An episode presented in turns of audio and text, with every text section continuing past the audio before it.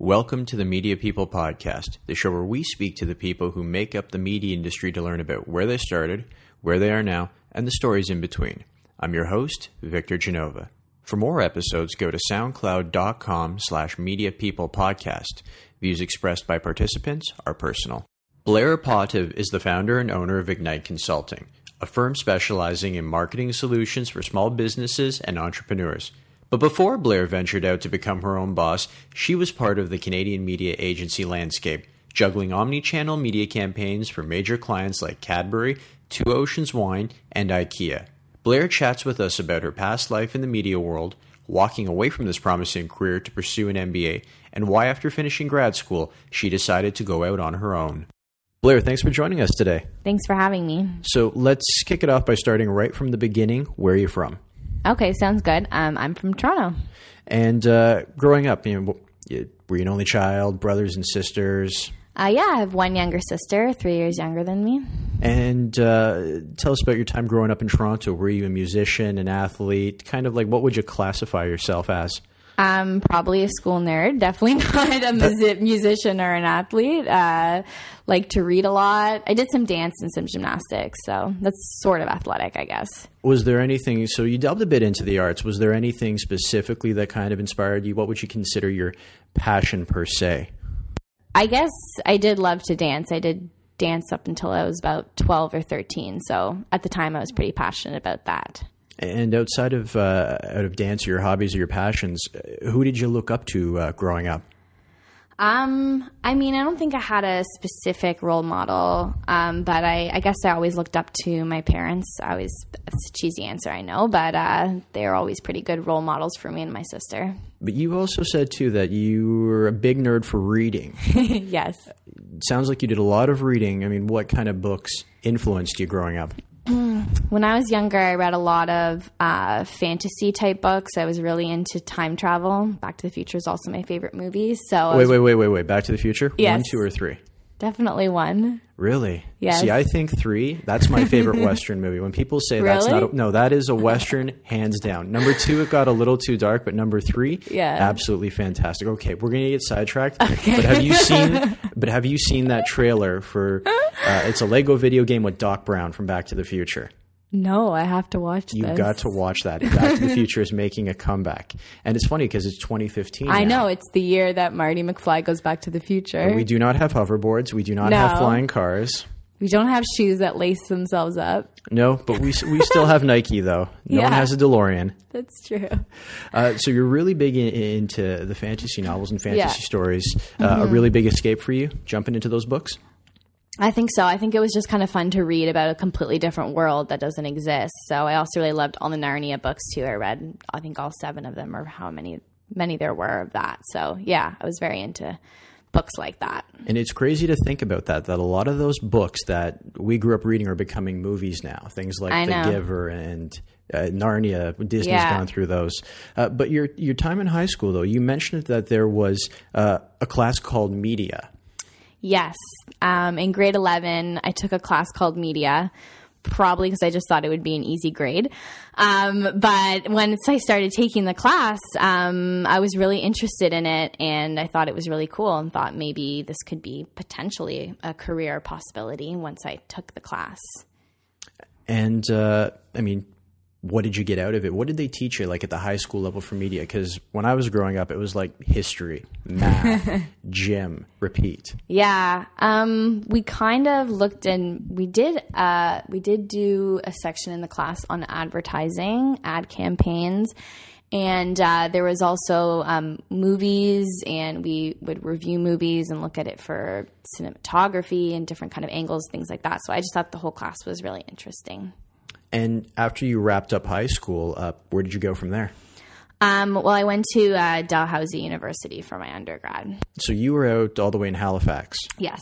So you packed up your bags, you left Toronto, and you went to Halifax. Yes. Had you ever been there before? No, I. It's kind of crazy, but yeah, I'd never been to Halifax before. It looked pretty in a picture, and I thought it looks like a nice place to live. So you didn't even go and fly over for some sort of, not necessarily an orientation, but to kind of preview the school, walk the grounds for a day or two. You just, no. You applied, they said yes, you packed a suitcase, and yes. kind of the rest is history. Yeah, I didn't do a campus tour or anything. Once I was accepted, I just decided, okay, I'm going to go out there. And um, I just had the feeling it would be completely different than Toronto, which is kind of something that I was looking for. When you landed there in Halifax and you were there living there for the first time, uh, kind of like, what were those initial moments like? Because I've done that too. Yeah. Where you kind of pack a bag and you don't know Scared. Where you're heading. Yeah. Um, the first day was the most terrifying. I remember my parents uh, helped me move in and then they left. And I was just sitting there by myself in my dorm room realizing I moved all the way across the country and I don't know a single person. So I think that first day or first few days were definitely the worst. But I find when you put yourself in those moments and you get through it, yeah. I mean, any other time something difficult comes up in life, you kind of can reflect back on that and said, well, I packed up and moved to a new place. Yeah. I'm, I can tackle anything.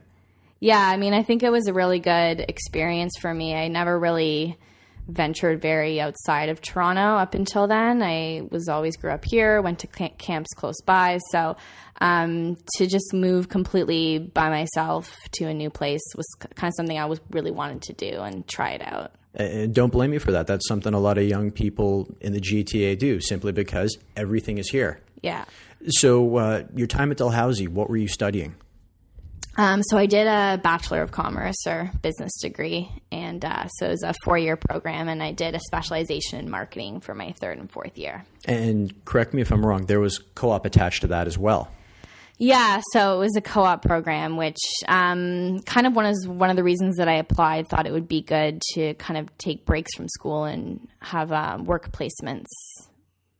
When you did your work placements, though, because I, when I was at Brock University, I had friends that were in co-op as well. I found that after the first year, they were kind of misaligned with everyone else. Like they had yeah. summer, then they had a semester of school, and then they went right back into co-op for another term, and all their friends were out uh, back in class again. Did you kind of have that as well? Yeah, that's pretty much exactly what happened. It At first, I thought the idea of it was really great, but then I, when I was in it, I was thinking I'm totally off from all my friends' schedules and what they're doing. And I remember one Saint Patrick's Day showing up, and uh, the party was ba- basically over because I couldn't show up till after I was done work, and they had started drinking at twelve, and that was the end of the night. So it leaves you a little bit. I mean, even though it's beneficial, it leaves you a little academically disoriented because there were probably times when you were going to school through the summer. And all of your friends were back home working at that point. Yeah, there was one summer when I was at Dal that um, I was there in the summer and all my friends were back home in Toronto or other places and, you know, having fun or traveling. And I was kind of stuck in school. So, yeah, there were times where it definitely was not the best. But, you know, you graduated with some great experience. So uh, tell us about uh, the companies you did your co-op with and what departments they were. Yeah, sure. I think, um, well, one of my favorite placements was when I worked at the Marriott Hotel um, in Halifax because it was cool. Um, I kind of worked in all different departments and accounting, H R, sales and marketing, kind of really understood what it's like to work in a hotel and kind of got exposure to all different types of business. So I really enjoyed that. And then I did one uh, summer where I worked at uh, G E in the commercial real estate division doing finance. And and after you graduate, grad, excuse me, graduated and got your Bachelor of Commerce, mm-hmm. uh, stay in Halifax. Where did you go from there?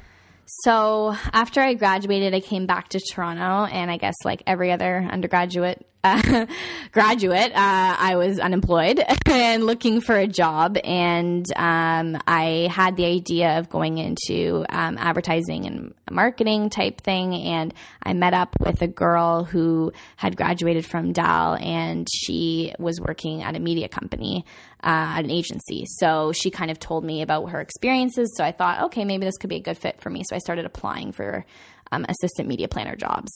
And where did you land? Uh, I was at Cassette. And uh, when you landed at Cassette, as an assistant media planner, what were you doing? Digital, television, radio, everything? Uh, mostly uh, did outdoor, uh, online, and uh, print, but um, was involved in some radio and T V planning, but uh, you know, that's kind of typically bought by media buyers, so wasn't as involved in those media. And Cassette's one of the the higher profile agencies in the country, especially if you put them in the silo of Canadian owned and operated media agencies. So a lot of prolific clients there. Um, who did you have the privilege of working with or working on? Uh, so when I started, they had just won the Cadbury account. This is before Cadbury was bought by Kraft. Um, so they ne- had a need to hire people for that account since they just won it. So that's when I was hired to work on that account specifically. Anything else outside of Cadbury? Uh, yeah. Once I was promoted, I moved over to the IKEA account, and I've worked on some smaller accounts, um, Two Oceans Wine, Disney Parks, um, kind of over the course when I was there, but those were kind of the two main accounts I worked on. I want to focus on IKEA because uh, you did something really unique, and I want you to tell us about it. It was an interesting campaign, and, and when we spoke about it ahead of time, it looked like it was light years ahead of its time. A lot of this stuff that you did, what was this, like three, four, five years ago? Yeah, people twenty eleven. Were, yeah, eleven years ago. Yeah, that's four years ago. Yeah. People are doing right now. So tell us about uh, the campaign you did with, is it who's dot com, houzz dot com? It's Houzz. Houzz, H O U Z Z dot com. Correct, yes. Um, yeah, so I had heard about the site and uh, kind of looked into it, and it seemed really cool. Uh, basically, people can shop for different, you know, interior design ideas, and they can add it to their idea book. So it's pretty similar of how Pinterest works now with pinning um, boards, but Pinterest didn't exist at the time. So they hadn't done any advertising or anything like that. And I had spoken to the president, who was out in California, directly saying, hey, you know, I work on this IKEA account, um, represent IKEA Canada as the national brand. And um, would it be possible to you know, work together on a, a campaign. So we worked together and came up with the idea of uh, sponsored photos, um, which is pretty common now, like you said, but wasn't really done back then. I mean, I mean, some of the stuff like, I mean, sponsored photos, that's probably native advertising, sponsored content at its best. That's kind of like what the buzzword is right now. The way people were like, last year was programmatic. Right. This year is native advertising. How did you get in touch with them? Because this was literally, this partner site you worked with was a one-man show. And yeah. Here you are from this big media, big, media, big media agency representing this multinational retailer and going to them and going, hey, take us seriously. We've got money for you. Yeah, I mean, I actually just went on the site and went onto the contact page and whatever their, whatever their info at Houzz, you know, just a general email. Uh, emailed him and, you know, went to, since it was a one person company at the time, it's much bigger now, um, went directly to him and, you know, he was pretty excited about it since I don't think they had really been approached uh, about advertising before. So. And when you approached the gentleman who was running houzz dot com, or I guess the principal, he was the only one there, you had the privilege of dictating what was going to happen, saying this is how you're going to monetize that. I think that's really impressive. And it's a kind of privilege that not a lot of people have in the industry to be able to say that to content providers. Thanks. um, yeah, I mean, it was a very cool campaign to work on because any other media campaign typically are not kind of inventing new media or creating something new. You're you're buying from something that already exists. So I think that's why it's one of the most exciting campaigns that I worked on. And was there a lot of selling that had to be done internally to your bosses at uh, Cassette on this, as well as the people at IKEA? Because this was a, a very obscure idea, kind of like a swing for the fences. Yeah, I think typically when you're trying to convince a client um, to try something new or completely different, the, the best way, the easiest way to do it is smaller budgets. So, you know, you're not going to have to throw a ton of money at this. It's really small amount. Let's try it out. And so our keyword kind of trying to sell this idea was test. We're going to do a test run. And then if you like it, we'll invest more money later on. Gotcha. I, when IKEA comes to mind, I think about, do you remember what they did, the book book video from a couple months ago? Mm-hmm. Yeah, where they were literally, and I, that's why when I look at this case study, I'm like, they were very, they're at the forefront for digital, but then they make that viral video that kind of makes fun of iPads and everything else like that and going, no, it's the old fashioned catalog you want to stick with. Right. But uh, outside of IKEA, I wanted to ask you, were there any sort of campaigns that, you know, didn't go the way you wanted them to? If you had to do them all over again, you'd do something a little bit different? Uh, yeah, there was one campaign I worked on. It was Um, when I was kind of, I guess, rising up and, you know, soon to be promoted and was getting more responsibility and more client interaction.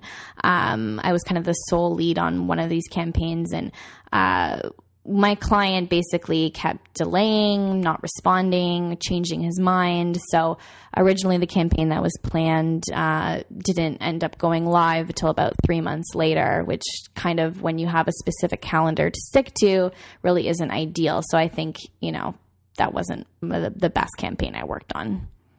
And uh, during your time at Cassette, how did the media landscape change, or the asks from clients or the demands put on you? Did you see a lot of shift to one medium? Certain things go away? Yeah, there were, I mean, I think there's always a lot of changes in media. Seems to be kind of from month to month, but definitely from the time that I was there, there was a lot of changes in terms of, I mean, obviously digital. I think kind of when I started, um, digital was kind of an afterthought. It was kind of, you know, let's chuck a certain small amount of money of the budget to digital campaigns. And then sort of as time went on, it was more integrated with everything. It was Um, we need a campaign, and how are we going to incorporate digital into this campaign? So it definitely got bigger budgets and kind of got more importance as time went on. I'm happy to hear people are starting to understand that digital is catching on. I, I was, you know, just when, now, just now. When I worked for integrated companies, some of the stuff that I heard, I actually had, this is a true story. Someone once asked me a couple, I was working at the C B C, and one T V rep asked me if he thought, if I thought YouTube was going to catch on. Oh, wow. It had already been bought by Google at this yeah. point. It wasn't niche. So, uh, but anyways, uh, you actually made a really dramatic shift uh, in your career. You decided to uh, uh, quit Cassette, and then yes. What did you do next? So I went back to school, and I went for my M B A. And where did you uh, do your M B A? Uh, at York University, or Schulich School of Business. And uh, we've had other people who have been on the show who have left work full-time to go pursue a master's. I'm going to mm-hmm. ask you the same question that I asked them. Sure. Did people think you were crazy for quitting your job and moving on, uh, going back to school? Yeah, there was definitely a fair amount of comments, especially, you know, if, especially when you start to, you know, get more responsibility in advertising, and you're promoted, and you're kind of on track for this career, you know, to kind of stop that and to go back to school, people kind of think, well, that doesn't really make a lot of sense. So yeah, I definitely got some comments about that. Especially too, when they look at it from a dollars and cents perspective, you're making money, yeah. then you're going to quit and, and spend money. And yeah. I mean, an M B A tuition, that, that, that's a pretty tall order as well. So they were probably looking yeah. at you going, no, no, no, what are you doing? You're on the way up here. Uh, but tell us a bit about your time at Schulich when you're doing your M B A. How did that compare back to your undergraduate uh, days at uh, Dalhousie? Yeah, well, it definitely wasn't as fun. let me let me just say that. Um, you know, it's a lot more about the learning and the work and the classes. Um, there's a lot less socialization, and I think that's also, it's so different than undergrad because everybody's kind of in different stages of their lives. There's a lot of people that go and do a master's after, you know, they're married and have kids, and they don't really have time to, you know, go to bars after class and, and socialize and, and things like that. And I assume, I'm assuming you moving back from Halifax and in the G T A, you commuted to Schulich. Yeah, I commuted to Schulich. So yeah. that was completely, did that change the dynamic a little bit? Whereas Dalhousie, you were living on campus or around campus, and it wasn't necessarily a stone throw away. You had to go there. Yeah, it's completely different kind of going to a commuter school versus going to a school where everyone kind of lives around campus and everyone kind of hangs out. And especially York being out in the middle of nowhere, people don't really hang out there. They go, they go to school, they take their classes, and then they go home. So they're getting a subway stop. So yes. It's not completely in the middle of nowhere uh, just yet. That was supposed to be this year. I know it's been pushed back like a year yeah. and a half. Uh, so was there anything, were there any classes that resonated with you uh, specifically? Yeah. I mean, I ended up taking a course called Entrepreneurship and New New Firm Creation, and I just took it because I thought it would be fun, and it's when I was in my summer semester, uh, and I think that that's the class that had the biggest impact on me for sure. And that was the class you said was Larry Ginsberg. Yes. And uh, so it changed you, and it put you, would you say, onto the path where you are now?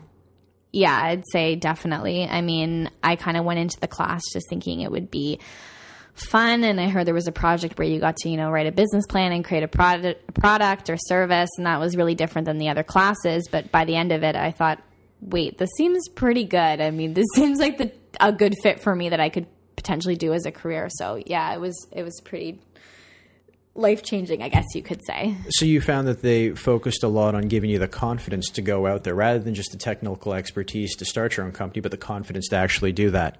Yeah, I think the way that um, he taught the class was really inspirational because he was all about anybody can be an entrepreneur, and as long as you find an opportunity or you solve a problem or find a gap in the market, kind of just go for it and uh, don't look back type thing. Okay, so that would you say that that's led us to where you are now in your career? Yeah, I mean, he always talked about there's opportunities kind of everywhere you look. So I think I was just kind of looking out for the right opportunity. And I kind of had that in the back of my mind that if I found something that felt right, I would pursue it as a business. And uh, that brings us to where you are now, yes. Ignite Consulting. Before we go yeah. any further, uh, just because I want people to have the opportunity to put your website up while they're listening to this, uh, where can they find your firm? So just go to ignite consulting dot c a. Okay. And uh, Ignite, let's yeah. talk first about the idea. You were just saying a couple of moments ago that uh, if you found the right idea that that that pushed you into entrepreneurship, what was that idea that brought you to Ignite? So the idea I had basically was um, having worked for, you know, larger agencies on larger clients, um, large businesses and corporations kind of always get service in marketing. People are always going after them. But uh, what I found was that I had a lot of different friends or people that I knew who started their own businesses or they were entrepreneurs or had small businesses, and they didn't really have anywhere to go in terms of getting help in marketing. Um, they couldn't really afford the large agency fees, and they didn't necessarily have the expertise to do it on their own. Okay. So, um, so you laid the foundation for that. What made you come up with the name Ignite or, or choose that for the company? So the idea behind Ignite was like growth. So uh, I can help you ignite your business, as cheesy as that might sound. No, that's not cheesy. Look, I'd say if you can explain why you went with the name, that's good enough. Yeah. Because at least you know why. You're not yeah. just doing it for show. Mm-hmm. Uh, I wanted to ask you about the sales aspect of uh, of your agency because you've got to go out and hunt for clients. Yes. I'm a media sales rep, and even though we can be a nuisance in our industry, there's an apparatus set up for us. People are there, as you know, anticipating us. They've got briefs. They've got things like that. But you, on the other hand, might not necessarily have the benefit of that apparatus. So how do you go about finding those new clients? Yeah, I mean, it's it's uh, definitely a whole different um, area, especially because in my career, I'd never done any types of sales work at all before. So um, you kind of have to try all different ways in order to get clients. So um, whether it's networking events, um, I've found social media to be pretty amazing um, in terms of getting the word out there, and uh, just kind of old fashioned, you know, call people and, and meet with them in person. Perfect. You mentioned social media. Going to assume LinkedIn has probably been the yeah. most valuable conduit for it. Yes. Yep. Social selling really is all the rage. Uh, so you've, how long have you uh, been principal at, at uh, Ignite or had your own company? Uh, well, kind of had the idea, you know, the beginning of last summer and officially launched, I'd say, beginning of September two thousand fourteen. Okay. So you've been at it now, would you say, for about eight or nine months? Yeah. Do you think you could ever go back working for someone else after being your own boss? I don't think so. I just find that uh, it's pretty great to kind of have complete creative control and um, work with clients directly. So um, I really enjoy it, and it would be difficult to go back for sure. This is perfect. Uh, okay, Blair, we're going to close with the same question I give to everyone else. Uh, if you weren't in media, what would you be doing, or marketing? What would you be doing and why? Um, it's a good question. I have a friend who does research at U of T, and she's pretty amazing. She finds like tries to find cures for diseases and works with lab rats. And while that completely disgusts me, and I hate science, I think that's a really um, beneficial job for the world. So if I enjoyed science, I think I'd want to be doing something like that. Awesome. This has been great, Blair. Thanks for your time. Thank you. Thanks for listening to today's show. For more episodes, go to soundcloud dot com slash media people podcast and follow me on Twitter at Vic Genova.